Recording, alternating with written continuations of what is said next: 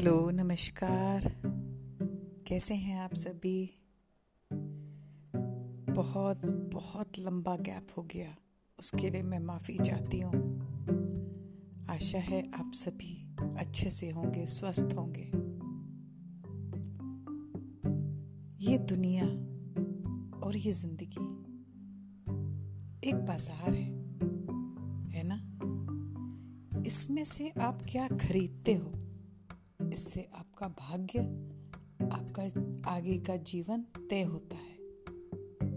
इसमें अच्छी भी चीज़ें हैं, इसमें गलत भी चीज़ें हैं। इसमें अच्छे भाव के लोग हैं, इसमें गलत भाव के लोग हैं। तो आप जैसे जैसे चीज़ों को खरीदते जाओगे, जैसे जैसे लोगों से जुड़ते जाओगे, आपका जीवन वैसे ही तय होगा। तो ये ज़िंदगी में बहुत संभल के चलिए, आँखें खुले रखिए और अपने विचारों को एकदम शुद्ध रखिए।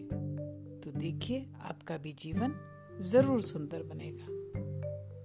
आज बस इतना ही। Thank you